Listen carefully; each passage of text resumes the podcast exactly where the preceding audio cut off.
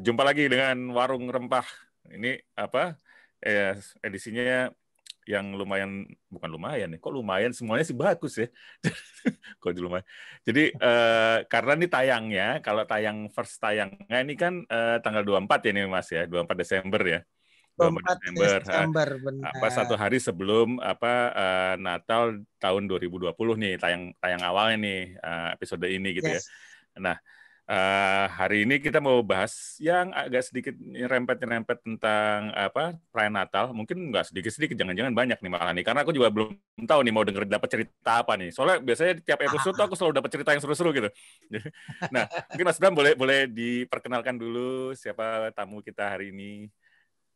Oke, saya awali dulu ya. Jadi uh, hari ini tuh kita mau ngomongin soal uh, betapa kita ini bangsa kita ini sudah terhubung dengan dunia luar dengan negara lain atau dengan bangsa lain itu udah banyak lagi itu udah ngomongin soal macam-macam ya dari sejak episode pertama ya Mas Sunggul ya. Hmm, yeah. Udah ngomong macam-macam bahwa kita tuh sudah terhubung dengan dengan berbagai macam kegiatan lah dengan berbagai macam aktivitas. Nah, salah satunya eh, kita bisa ngelihat dari sisi agama. Nah, pas nih Natal kan, besok Natal. Hmm jadi kita mau ngomongin soal uh, sega, se, yang terkait dengan uh, apa agama Nasrani, Kristen, Katolik seperti itu. Nah, ini ada teman saya nih lulusan yeah. U, lulusan UGM. Waduh. Berat ini. Dulu sekolahnya apa Mas Pius? Namanya nih Mas Pius Wisnu. Yeah. Beliau adalah uh, ahli gereja dari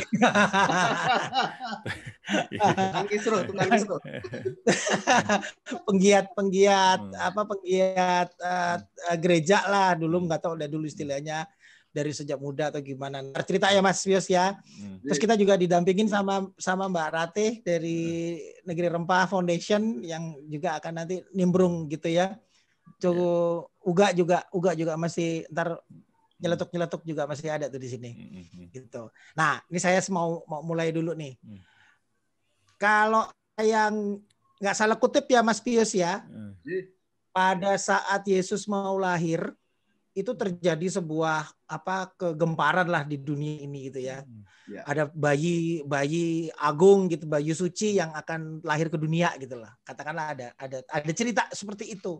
Terus beramai-ramai lah orang mencari itu bayi suci itu Terus salah satu salah salah tiga gitu ya dari yang mencari itu adalah tiga orang raja yang saya sih taunya tiga raja dari timur gitu yang saking si raja ini saking si bayi ini apa namanya hebat banget gitu ya sampai dibawain sampai dibawakan apa namanya eh, oleh-oleh gitu ya Oleh. si bayi ini tuh emas mur dan kemenyan Ya. Nah, ini menarik ini kalau kita bicara yeah, kemenyan benar, ini menarik nah, banget ini. Nah, gitu. Mungkin mungkin jangan-jangan ini juga kali Mas, apa uh, kemenyan itu kan sudah sampai terjemahan sini ya. Kalau di aslinya gitu mungkin Mas Pius bisa cerita ya, apa katanya itu memang katanya itu apa tuh Mas? Gitu. Kalau di sini kan jadi kemenyan nah, tuh. Uh. Kalau ah, saya sendiri makanya kita dengar kita dengar yeah, dari yeah. ininya ya, kita dengar dari ceritanya yeah. ceritanya di Bible-nya itu. Yeah, ya, apa kan kita kan nggak ke gereja, nggak ke gereja meskipun ke masjid juga jarang. Masjid juga jarang. orangnya. Aduh, eh enggak, mudah-mudahan enggak, mudah rajin juga ya. nah, ya, jadi silakan Mas Bius, kita dong. Jadi kalau dari versi Bible ya, Alkitab atau kitab suci Nasrani, peristiwa kelahiran Yesus itu memang lucunya kalau dibandingkan dengan berbagai peristiwa yang ada itu hanya ada satu eh, kitab yang menceritakan di dalam Bible itu yaitu kalau kita di agama Katolik menyebutnya Injil Injil Matius hmm. tapi tidak ada di Injil Lukas, Injil Markus, hmm. Injil Yohanes itu tidak ada. Ini memang sebuah hal yang agak apa ya, agak anomali kalau istilah saya dalam tanda hmm. kutip karena hmm. banyak peristiwa yang lain pasti ada versinya. Versinya Lukas bagaimana, versinya Markus bagaimana, Matius bagaimana, Yohanes bagaimana, seperti itu. Jadi eh, karena pada masa itu salah satu rasionalisasinya adalah eh, lebih cenderung ke storytelling. Jadi hmm. tradisi untuk mentranskripkan dalam bentuk mencatat langsung sebuah peristiwa itu eh, kalau dalam teologi pada masa itu belum belum sepenuhnya dilakukan. Hmm. Mungkin dalam sekian peristiwa baru akan ditulis, sekian peristiwa baru akan ditulis seperti itu. Nah, istilah kemenyan mur kalau emas kita tahu lah ya. Hmm. Kemenyan dalam bahasa Bible-nya eh, bahasa Latin pun saya nggak tahu terus terang aja. Hmm. Jadi saya juga tahunya yang di dalam Bible itu kemenyan juga tertulis seperti ditulis itu. di situ kemenyan tertulisnya betul. kemenyan gitu ya. Tertulis kemenyan betul. Hmm. Jadi hmm. yang dipersembahkan oleh tiga orang tiga orang dalam tanda kutip yang selama sampai sekarang ini masih kita eh, kalau orang Nasrani umat Nasrani meyakini tiga raja, tiga orang eh, ahli atau tiga orang bijak seperti itu, itu adalah emas yang dibawa emas, kemenyan dan mur, gitu.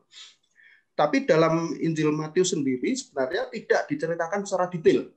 Hmm peristiwa sebenarnya, bahkan termasuk uh, kronologinya kalau istilah saya ada semacam komplikasi-komplikasi di situ. Karena tidak disebutkan jumlahnya, apakah tiga orang, kemudian statusnya apakah raja atau apa, kemudian dari mana asal sesungguhnya juga tidak disebutkan. Hmm. Jadi kalau boleh di apa eh, di kalau kita melihat dari kacamata teologi sebenarnya ini lebih cenderung ke uh, sebuah penggambaran peristiwa besar. Dikaitkan dengan apa? Pada perjanjian lama kalau dalam agama Katolik itu ada kemiripan dengan peristiwa ketika Firaun mau membunuh Musa Nah, hmm. sehingga ada teori yang menyatakan bahwa ada kemungkinan semacam Maximatifs ini mempunyai inisiatif untuk menuliskan peristiwa kelahiran Yesus itu sebagai peristiwa yang e, menjadi tonggak sejarah pada masa pembebasan bangsa Yahudi di masa lalu juga. Jadi ini semacam ditarik menjadi semacam apa namanya uh, peristiwa yang sinkron, peristiwa pembebasan-pembebasan awal mula, sehingga kemudian bahkan ceritanya pun mirip pada perjalanan sejarahnya. Kalau dalam Bible, bagaimana perjalanannya Musa mencoba berulang kali menyelamatkan orang Yahudi sampai mengantar ke satu tempat seperti itu, dan kemudian peristiwa di perjanjian apa uh, Injil perjanjian baru kelahiran Yesus juga begitu sampai kemudian di usia yang ke-30 selesai tugasnya ketika disalib. Nah, tidak disebutkannya secara detail itu kemudian menjadi banyak topik atau banyak eh, memunculkan diskursus tersendiri. Sehingga bahkan jumlahnya yang tiga. Kemudian tempat lahirnya saja, apakah ketiga orang ya kita amini dulu bahwa ini jumlahnya tiga ya. ya dan apakah itu raja atau bukan karena kalau lebih banyak disebutkan adalah tiga orang majus sebenarnya hmm. tiga orang majus dalam hal ini adalah semacam ahli perbintangan uh, orang yang punya kelebihan seperti itu nah itu kemudian Eh, apa namanya dalam perjalanannya dari timur disebutkan yang dimungkinkan bisa jadi dari Babylon, bisa jadi dari Persia. Satu tempat lagi saya agak lupa dari mana. Tapi kalau kita uh, ambil sekarang Babylon ini kan Irak, Irak ya. Persia ya sekarang Persia ya nah, seperti itu. Nah, tapi tidak ada kepastian bahwa asal mereka itu dari tempat itu gitu. Jadi memang ini sebuah apa namanya sebuah peristiwa yang digambarkan penuh misteri. Tempat dari mana eh, di mana sebenarnya kejadiannya Yesus lahir, bahkan apakah di Palungan atau bukan, itu juga masih selalu sering dipertanyakan. Tapi kemudian memang eh, penjelasan yang paling populer yang selama ini kemudian menjadikan topik ini bukan sebagai bahan perpecahan atau konflik itu adalah karena uh, seperti yang digambarkan dalam kejadian Musa menyelamatkan bangsa Yahudi dari Firaun ini adalah peristiwa besar pembebasan. Itu inti dari atau apa namanya uh, mungkin kalau kita boleh bilang semacam uh, kajian epistemologisnya mungkin ya dari situ itu adalah ini semacam ini gitu. Substansinya adalah itu. Jadi lebih dipakai bahwa tidak ada salahnya toh kita mempercayai itu karena peristiwa besar itu adalah yang membawa agama Nasrani yang kemudian sekarang berjalan seperti itu. Hmm. Nah, dari Injil Matius itu kemudian banyak komplikasi. Salah satunya Yesus disebutkan lahir di Bethlehem. Tetapi dalam perjalanan perjanjian baru kemudian Yesus ini lebih dikenal sebagai Yesus dari Nazaret. Seperti itu. Hmm. Jadi dimungkinkan memang Matius ini membuat sendiri kisah yang menceritakan tentang apa keajaiban-keajaiban atau hal-hal yang mistis di situ sebagai uh, glorifikasi peristiwa ini, peristiwa kelahiran Yesus seperti itu. Walaupun glorifikasi bukan dalam pengertian apa di, di, di, di agung-agungkan untuk sesuatu hmm. yang negatif kalau menurut saya ya. Tapi bahwa kemudian terjadi Herodes kemudian jatuh, Herodes sendiri juga dalam sejarahnya juga ada di situ karena tokoh yang terlibat dalam peristiwa ini kan ada tiga uh, tiga kelompok. Satu adalah keluarga kudus, kemudian yang kedua adalah pihak kerajaan dalam hari ini diwakili Herodes. Herodes adalah seorang uh, ibunya adalah orang Arab dan dia adalah raja boneka Romawi dan kemudian yang ketiga adalah orang-orang yang datang untuk memuliakan, yang kemudian disebut sebagai orang majus itu. Nah, poin-poin atau apa eh, eh, diskursus yang awal, ya diskursus yang pembukanya adalah seperti itu di situ. Sehingga kemudian berikutnya yang kemudian menjadi top lain dalam satu kisah kecil karena ini hanya, hanya ada dalam Matius bab 2 ayat 1 sampai 12. Hanya itu aja. Jadi pendek sebenarnya cerita ini. Itu adalah kelahiran Yesus itu ya, Mas ya. Ya, Mas. Jadi bukan sebuah kisah yang panjang seperti kisah perjalanannya Musa atau Abraham seperti itu, tapi ada peristiwa pendek sebenarnya. Sehingga tidak ada detail yang kemudian sama seperti Eh, kitab-kitab atau bab-bab lain dalam perjanjian lama dan perjanjian baru di Bible yang begitu detailnya. Seperti kalau di Musa kan ada eh, peristiwa ketika menyeberangi Laut Merah seperti itu hmm. dijelaskan bagaimana mengetukkan tongkat dan lain sebagainya. Tapi dalam peristiwa eh, kelahiran Yesus ini hanya 12 ayat yang tidak terlalu panjang karena hanya terdiri dari sekitar kalau nggak salah sekitar 20 alinea di situ yang tidak disebutkan bahkan eh, bagaimana eh, kemudian sesungguhnya peristiwa kelahirannya ketika Maria melahirkan. Apakah dilahirkannya di Palungan, kemudian apa, apakah kelahirannya di sebuah rumah, kemudian eh, dibawa ke Palungan atau dari kelahirannya di Palungan kemudian dibawa ke sebuah rumah seperti itu. Ini seperti halnya peristiwa Natal sendiri yang kemudian dirayakan banyak dengan pohon Natal, cemara, salju, seperti itu.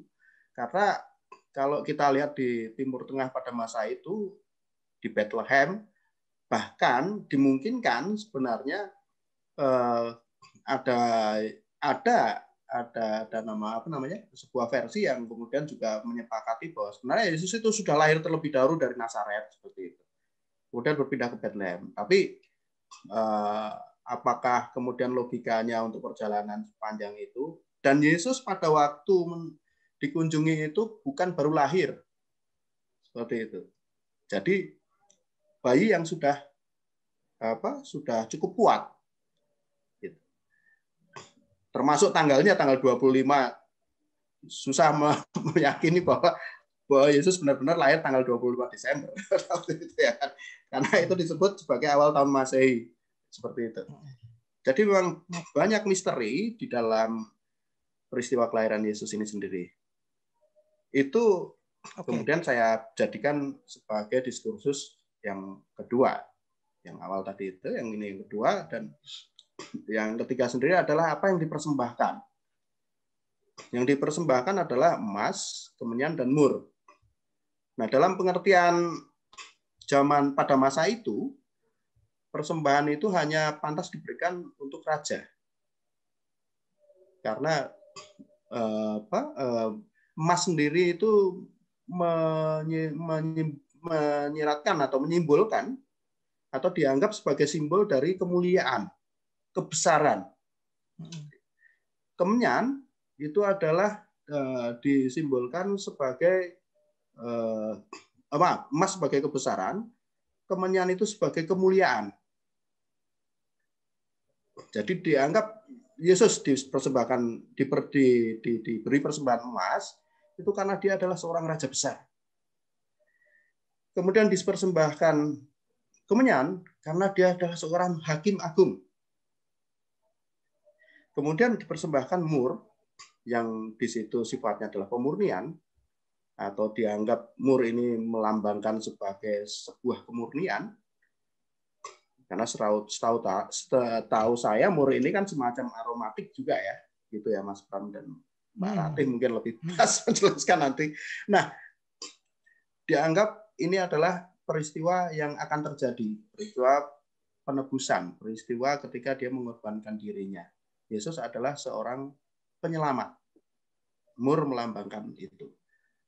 Nah, maka memang menarik. Saya rasa Mas Unggul, Mas Pram, Barati, Mas Uga yeah, juga. Yeah. Kalau kita berusaha menelisik uh, perjalanan dalam konteks sekarang uh, mendekati hari Natal, bagaimana rempah-rempah ini bisa kok bisa sih kalau saya dengar sempat Mas Bram cerita kan menyan ini endemik di uh, Sumatera Mas ya kalau nggak salah ya seperti itu. Ya. Tapi kok bisa sampai di sana gitu. Tapi saya juga menengarai beberapa mungkin bukan sebuah apa produk atau benda atau apa tapi sejarah pemikiran filsafat pun itu juga lucu. Ketika di tahun-tahun 1200 sebelum Masehi filsafat Timur Tengah itu sudah sudah muncul. Dan filsafatnya filsafat yang sudah monoistik, monoistis ya gitu. Bahkan sebelumnya sudah ada uh, Zoroastrianisme. Nah terus di Barat sendiri pada pada masa-masa itu juga sudah ada filsafat yang juga mulai yang memang pada awalnya tidak membumi ke manusia tapi juga apa namanya berbicara tentang dewa-dewa dan lain sebagainya. Di Cina ada Lao Tse, ada apa namanya Buddhisme seperti itu. Nah ini menarik karena keserampakan di mana pada masa belum secanggih sekarang masih terbat keterbatasan uh, komunikasi, keterbatasan transportasi yang sangat luar biasa kalau sekarang sudah borderless maka bisa disiasati kan seperti kita sekarang nggak usah ketemu tapi direkam gitu. tapi pada masa itu bisa muncul hal-hal yang sama seperti itu. Nah ini apakah kemudian ada kemungkinan juga bahwa benda atau apa pun produk ya mungkin kalau kita bicara di sini semacam menyan dan mur itu muncul secara bersamaan atau memang Eh, pada suatu masa dia sebenarnya merupakan apa bukan bukan tumbuhan endemi berasal dari tumbuhan endemi tapi memang apakah di zaman setelah gletser mencair itu kemudian ada tanah yang subur atau ketika Pompei meletus kemudian tanahnya subur dan di situ muncul tumbuh-tumbuhan macam-macam seperti di daerah tropis dan subtropis seperti itu. Nah itu saya juga sangat ingin tahu itu Mbak Ratih, walau alam itu. Tapi kira-kira gambaran besarnya untuk peristiwa kelahiran Yesus seperti itu. Begitu. Oke. Mas, Mbak. Nah, menarik ya. Ini Oke. saya saya dapat saya tadi saya tadi dapat dapat WA dari teman saya namanya Oke. Mas Dr. Wawan Sujarwo. Beliau seorang apa eh, etnobotanis. Itu dia mencerita dia saya saya saya tanya mur itu apa sih sebetulnya. Jadi ditanya sebetulnya mur mur itu mur itu adalah uh, uh, aromat dari dari kayaknya dia tuh dari gabungan dari pohon-pohon kecil-kecil berduri ya. gitu digabung-gabung uh, genusnya genura jadi minyak mur itu minyak murnya itu yang kemudian menjadi sebuah pewangi gitu nah uh, marganya genusnya komifora besar distribusi membentang dari Afrika menuju Jazirah Arab India Barat dan diduga sampai Vietnam itu apa penyebaran tanamannya gitu loh dan sampai uh, sampai akhirnya di Nusantara. Jadi ini dari hasil perdagangan mungkin uh, apa? Uh, ini bentuk bentuknya ini seperti anu seperti kelapa sawit bentuk bentuk ininya bentuk jenis jenis jenis tumbuhannya itu. Jadi apa namanya uh, keluarga yang kayak gitu gitulah itu dicampur dan sebagaimana terus kemudian jadi aromatik. Nah ini ini ini ini menarik karena sebetul kalau dia itu aromatik, kemenyan itu juga aromatik. Jadi kayaknya ya. uh, ada ada kebiasaan kebiasaan untuk meng, me, mengkonsumsi eh, bukan mengkonsumsi ya, memakai atau menggunakan uh, produk-produk itu gitu.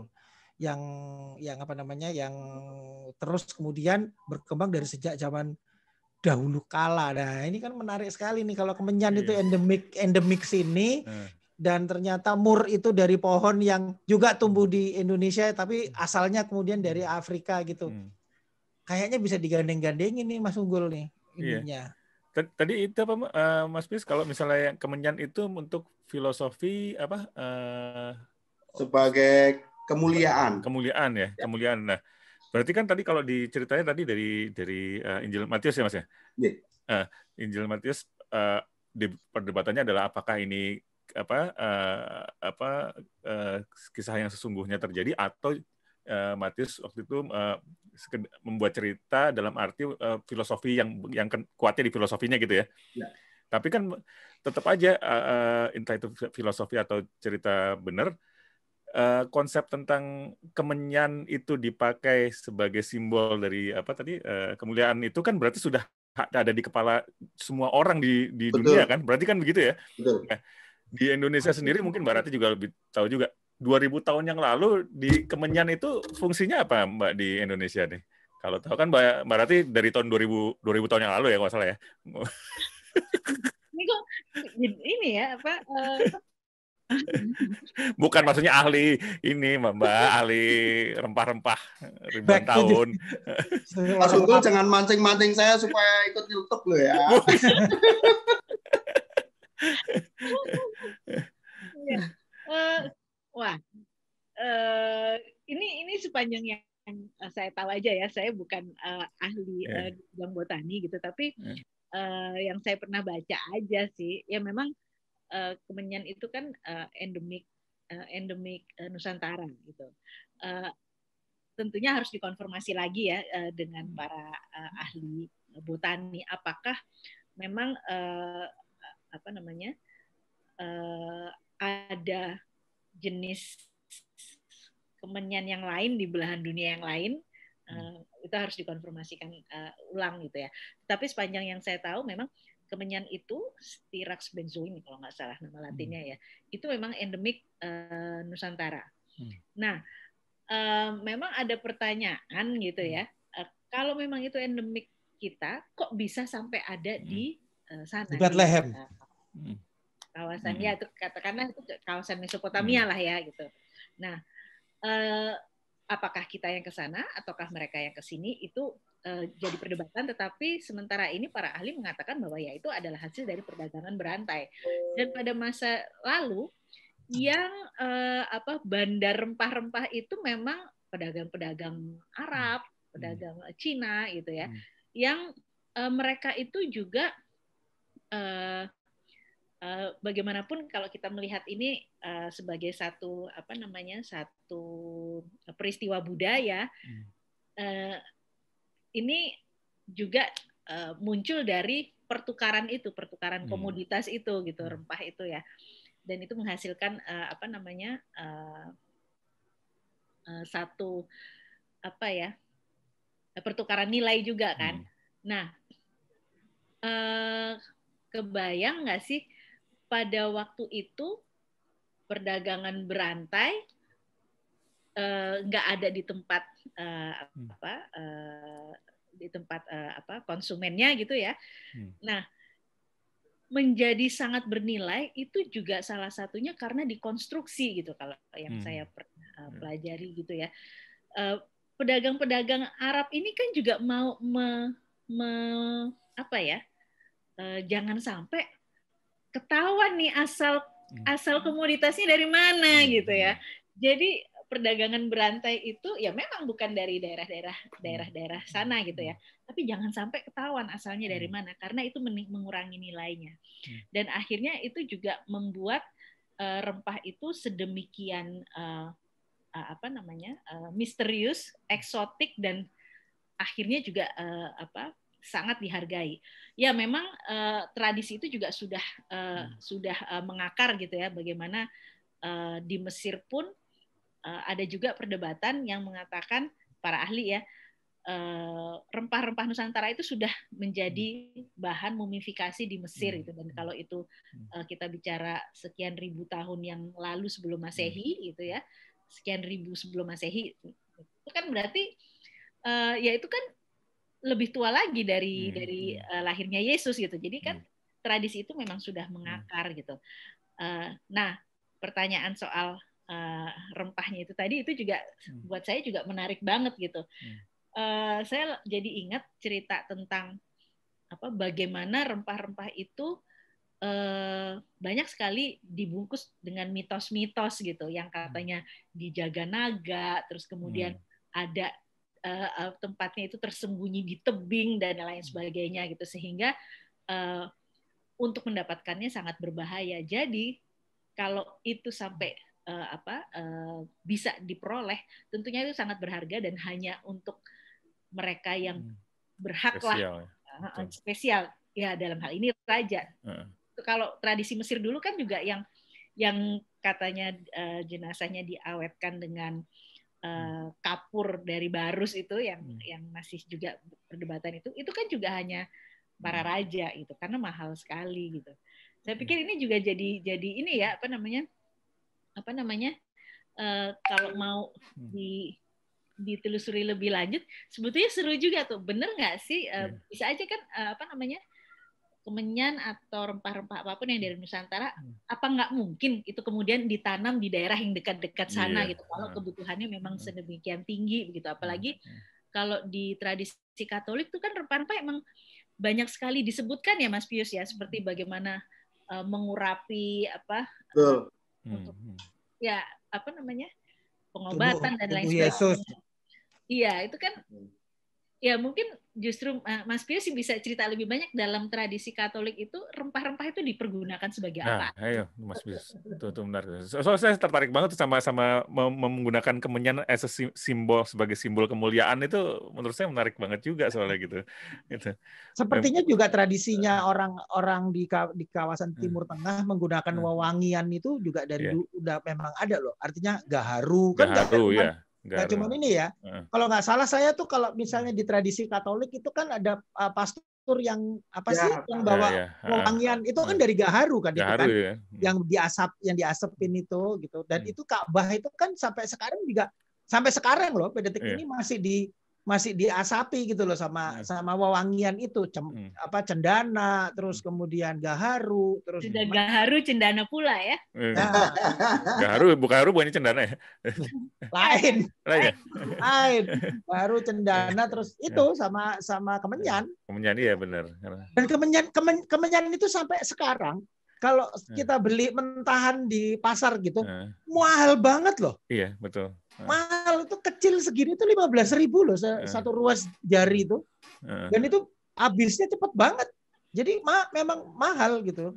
Iya, iya. saya masih punya sedikit mas. Eh, paling hmm. seujung seruas jempol itu hmm. itu campuran buat melinting tembakau. Oh itu dia tuh Mas Fias bener tuh. Itu Mas tingwe tingwe tapi menariknya gini mas. Apa namanya? Uh, bahkan dari tradisi zaman kuno Nusantara sendiri, masyarakat Jawa pesisir, hmm. kayak pesisir selatan ya, Cilacap, Banyumas, Kebumen dan lain-lain itu tradisi linting rokok pakai menyan ini kan sudah lama turun temurun. Yeah. Ya. Hmm. Jadi apa namanya? Uh, ya kalau mau dikaitkan dengan apa uh, tradisi gereja hmm. itu juga Mas Unggul. Memang hmm ini sebenarnya eh, gereja Katolik ya yang saya paham karena hmm. kalau yang untuk Protestan saya kurang begitu paham. Eh, memang banyak ritual yang masih menggunakan dupa, menyan hmm. dan apa eh, gaharu tadi, termasuk ketika orang meninggal. Hmm. Ya, itu ada seperti yang tadi disampaikan Mas Pram itu jadi ditaruh dalam satu wadah sipori ya apa yang kemudian digantung pakai rantai itu kemudian dipakai untuk me, itu apa ya uh, simbol untuk memuliakan. Hmm. Jadi meninggal menjadi harum, mulia, dimuliakan hmm. seperti itu. Dan di di di misa-misa di gereja juga masih dipergunakan itu ketika apa uh, dalam peristiwa-peristiwa ketika tanggal itu adalah tanggal untuk memperingati sesuatu, maka altar itu pun sebelum bacaan Injil itu selalu di asapi dulu. Asapi, ya. Pakai itu, seperti itu. Hmm. Jadi memang tradisinya turun temurun saya rasa ini bukan dari masa uh, kelahiran Yesus saja, tapi dari masa-masa sebelumnya sudah dilakukan. Hmm. Sehingga seperti yang disampaikan Mbak Rati tadi, bahkan uh, Fir'aun yang diawetkan dan lain sebagainya, dan kemudian banyak dipakai rempah-rempah apa namanya uh, dalam tradisi Katolik memang bukan muncul saja dari masanya Yesus, tapi dari sebelum-belumnya juga hmm. seperti itu. Hmm. Yeah. Coba deh, coba itu itu pak, coba lihat ya apa namanya? Uh, kayaknya rada-rada nyambung nih dengan ke, hmm. dengan apa kemenyan dengan kemuliaan gitu ya, masalah kemuliaan itu. Itu kayak misalnya uh, apa bau wangian itu kan kemudian muncul juga di tidak hanya di dalam tradisi eh, Islam, Kristen, Katolik sumbernya sama ya, semuanya dari dari dari Timur Tengah gitu loh. Jadi artinya mungkin tradisi atau budayanya nyambung gitu loh. Tapi kalau kita lihat masyarakat Hindu gitu misalnya mereka, mereka bawa itu kan bawa apa iya. seperti yeah. itu itu kan juga wewangian itu yang ada di iya, situ. Yeah, yeah, benar, juga benar. harus ada campuran campuran dupa juga di sana. Hmm. Buddha juga begitu. Jadi kok kayaknya tak ya, kayaknya yeah. memang, memang nyambung. Tapi lucu ya memang ya. Uh. Wewangian itu apa kok wewangian? Kemuliaan itu hmm. apa simbolnya dari bau. Dari menarik. harum gitu wangi ya. Itu menarik, menarik banget, banget loh menarik loh. Mungkin ini juga loh. Ada ada peneliti uh, ada penelitian-penelitian yang pernah saya uh, baca ya. Saya uh, saya lupa persisnya apa gitu ya. Tapi memang ada uh, apa uh, tumbuhan-tumbuhan yang memiliki aroma itu sebetulnya juga ada efek halusinogenik gitu yang membuat uh, apa namanya lebih kemudian lebih apa lebih khusyuk dalam beribadah gitu. Dan itu uh, ada ditemukan dalam masyarakat masyarakat uh, tradisi gitu. Uh, jadi nampaknya itu juga juga satu satu metode mungkin ya metode yang dipergunakan uh, bagi uh, masyarakat uh, tradisi uh, terlepas apa pun uh, keyakinannya ya untuk uh, mencari mencari satu uh, cara untuk bisa lebih lebih terhubung dengan yang yang uh, apa ya ya yang spiritual itu gitu jadi jangan-jangan kenapa kok kenapa kok uh, aromatik itu uh, wewangian itu menjadi uh, penting gitu dan dulu kan uh, ada yang namanya jalur perdagangan jalur dupa itu adalah salah satu yang sangat tua gitu sebelum ada jalur sutra. Oh, ada jalur dupa ya? Uh, akhirnya kemudian dikenal sebagai ada ada ada beberapa uh, rute perdagangan penting gitu ya jalur perdagangan yang penting. Ada ya, ya, ya ada ada jalur dupa itu yang sangat tua dan uh, nampaknya itu juga terkait dengan yang uh, tradisi uh, tradisi ini gitu ya, yang di, dikenal sampai sekarang ini apa uh, dalam tradisi keagamaan. Dan jalur dupa itu memang uh, apa uh, lebih penggunaannya untuk uh, keagamaan gitu. Kemudian ada jalur sutra, kita tahu ya jalur sutra, terus apa namanya uh, ada jalur rempah, ada jalur cama, jalur kuda dan teh itu itu juga ada itu.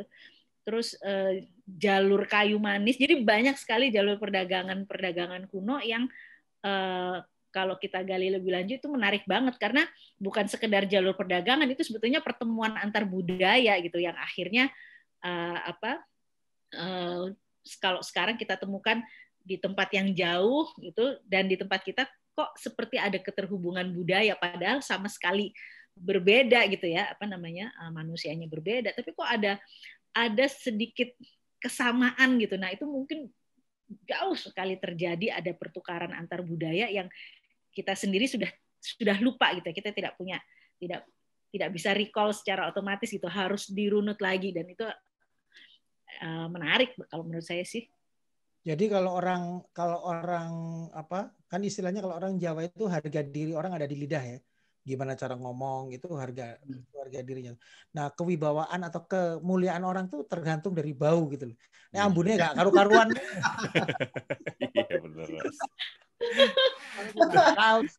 Kasta bawah ambunnya gak karu-karuan gitu. Nah, ini ini aku ini apa eh, berteori teori ngasal aja nih ya. Jangan-jangan apa ada semacam ingatan apa ya ingatan kolektif dari semua manusia bahwa bau surga ini seperti ini wangi harum seperti ini gitu.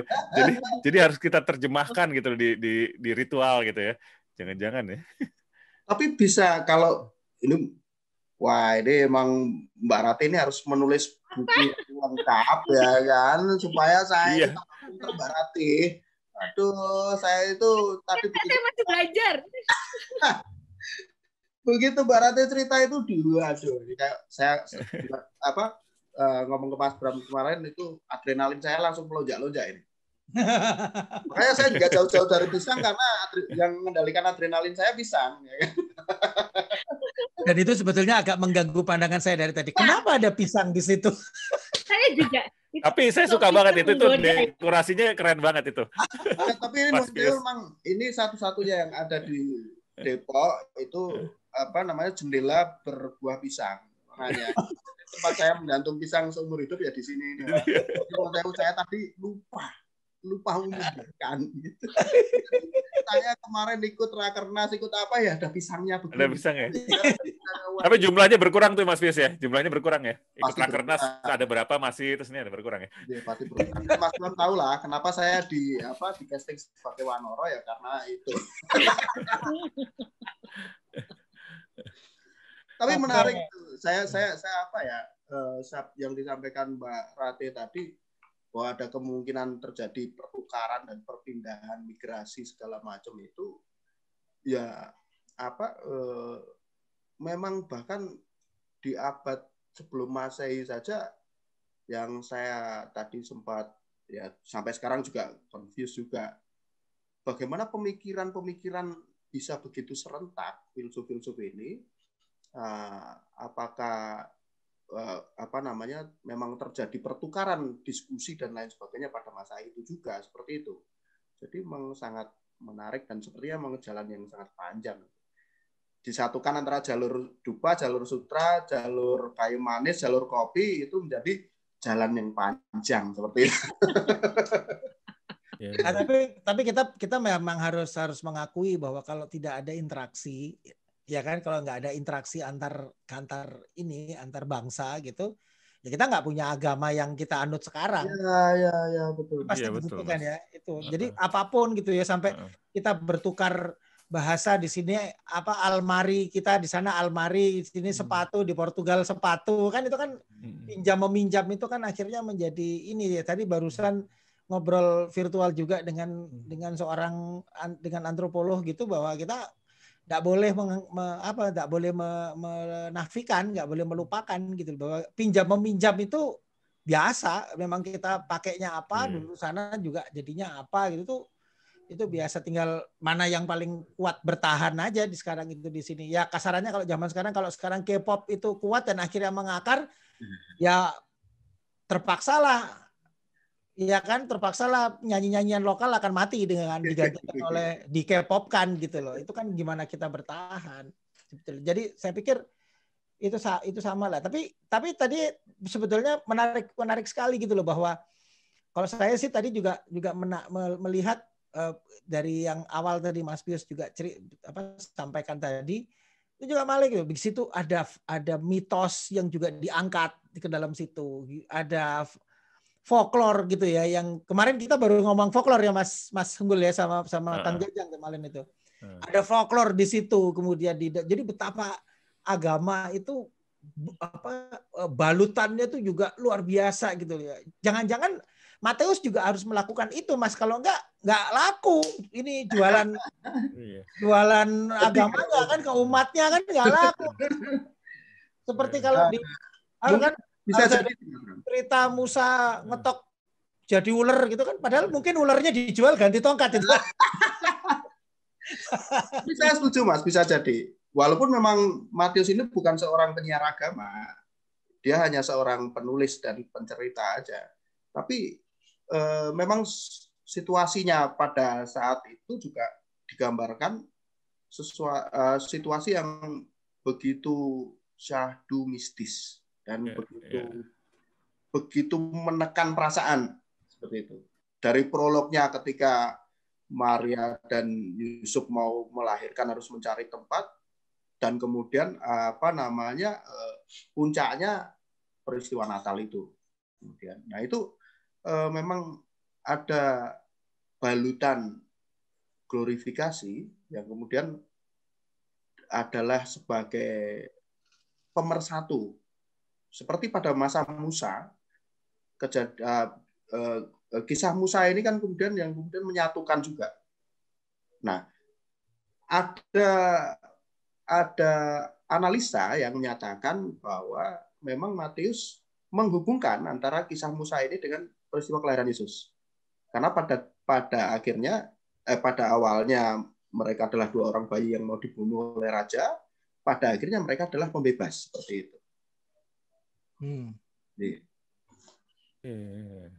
Ya, menarik sih apa uh, saya saya juga uh, apa melihat uh, bahwa uh, agama itu kan juga sebetulnya sebuah konstruksi budaya ya, tidak lepas dari dari dari apa uh, budaya di mana uh, agama itu uh, muncul dan berkembang gitu. Jadi uh, saya pikir juga pasti akan ada negosiasi-negosiasi kultural seperti ya. bagaimana uh, saya ambil contoh ketika uh, Buddhisme Bud, uh, Buddhisme itu kan asalnya dari India, tetapi ketika harus masuk ke apa ke Cina gitu ya, ketika hmm. apa mulai uh, mensyiarkan agama Buddha ke Cina itu para rahib juga mau tidak mau me me melakukan negosiasi kultural dengan mengadopsi uh, kultur lokal sehingga uh, yang awalnya tidak ada itu apa Avalokiteswara apa uh, pembantu-pembantu Buddha gitu ya. Itu uh, Buddhisme di Cina mengenal itu gitu. Dan akhirnya uh, Buddhisme mengalami sinisisasi istilahnya. Dan ketika uh, sekarang kita zaman sekarang ini kalau kalau uh, kita uh, apa tanya orang aja gitu ya Buddhisme asosiasinya apa? Cina bukan India gitu karena betul-betul diserap dengan sempurna dan ada negosiasi-negosiasi kultural yang memungkinkan uh, apa tradisi-tradisi lokal itu juga uh, blend in dengan agama baru itu dan akhirnya uh, apa namanya ya masuk dengan damai gitu.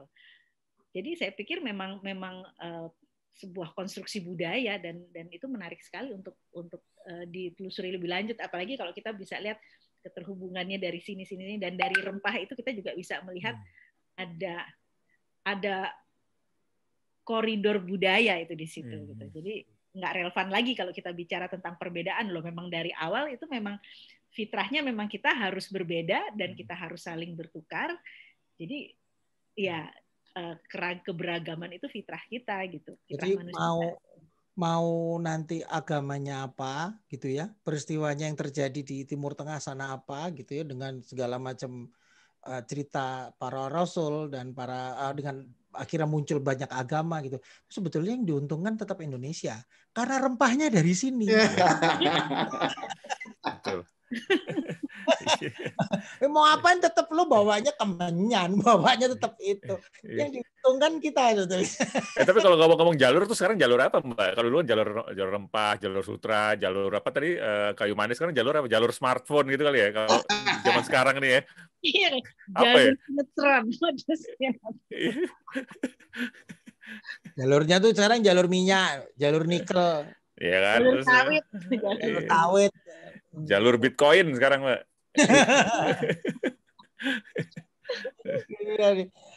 Wah, menarik banget, menarik banget. Uh, uh, jadi saya kalau bisa kita ini, ini sebetulnya banyak yang yang bisa kita angkat ya. Ini kapan-kapan ini kita harus ngobrol lagi nanti ngajak teman kita yang antropolog agama kali ya. Boleh, boleh. Dan, uh, jadi bisa kayak lagi terus tambah nanti teman-teman yang dari kalau teman-teman NU ada di sini juga asik gitu ya pada akan kaya gitu loh. Diskursusnya akan akan akan kaya gitu loh. Jadi seperti tadi ya berbeda itu biasa kan gitu kan. Oke Mas Bram, uh, Mas uh, Mbak Rati, Mas Pius nih sepertinya tadi saya udah di WhatsApp sama Uga nih, udah udah waktunya gitu, udah oh, di WhatsApp. Oh iya. Baru. iya. Kayaknya kita uh, pas ya apa padahal masih seru banget sih. nggak apa-apa. Uh, kita sudah dulu yang episode ini gitu ya. Tadi terima kasih banget Mas Pius atas uh, informasi-informasi barunya buat saya baru ya. Nggak tahu mungkin buat Mas Bambang Barati mungkin udah tahu juga ya. Kalau saya nggak tahu tuh beneran tadi itu. buat saya juga baru loh Mas itu. Terima kasih banyak. Nanti mudah-mudahan bisa ngobrol-ngobrol lagi ya Mas Pius ya. Terima kasih Mas Nurnun. Thank you, thank you semuanya. Selamat Natal. Selamat Natal. Ya, sehat-sehat selalu. Amin, amin.